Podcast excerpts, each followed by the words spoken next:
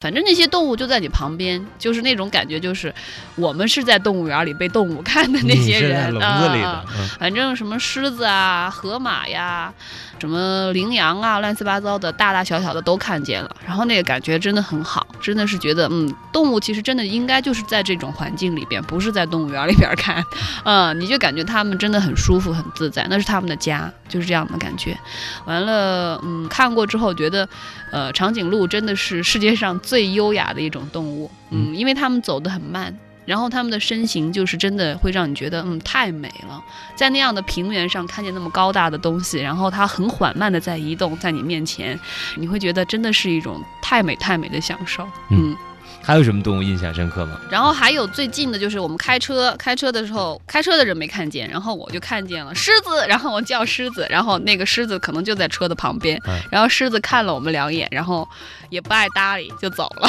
转身就走了。呃，吃过早点了，对，吃过了，我说还好，安全了。哎，我觉得那样的环境真的是很好哈，就是那种人和动物、人和自然能贴的那么近。嗯，就是你去到那儿，你才觉得。才会有那样的感觉。它那个公园里面有一个比较高的一个小山包，然后那个小山包是可以你到那个地方的话，你可以下车，然后走到小山包上去看一个那个公园的全景，那个是你可以下车的。然后其他的地方是不能随便乱下车的，因为也就是你刚才说的那些嘛，安全的问题。就差不多，反正我我觉得如果有钱的话，我愿意在那儿待个什么一个星期、两个星期的。我觉得那种生活就是很享受，因为也住的也很舒服，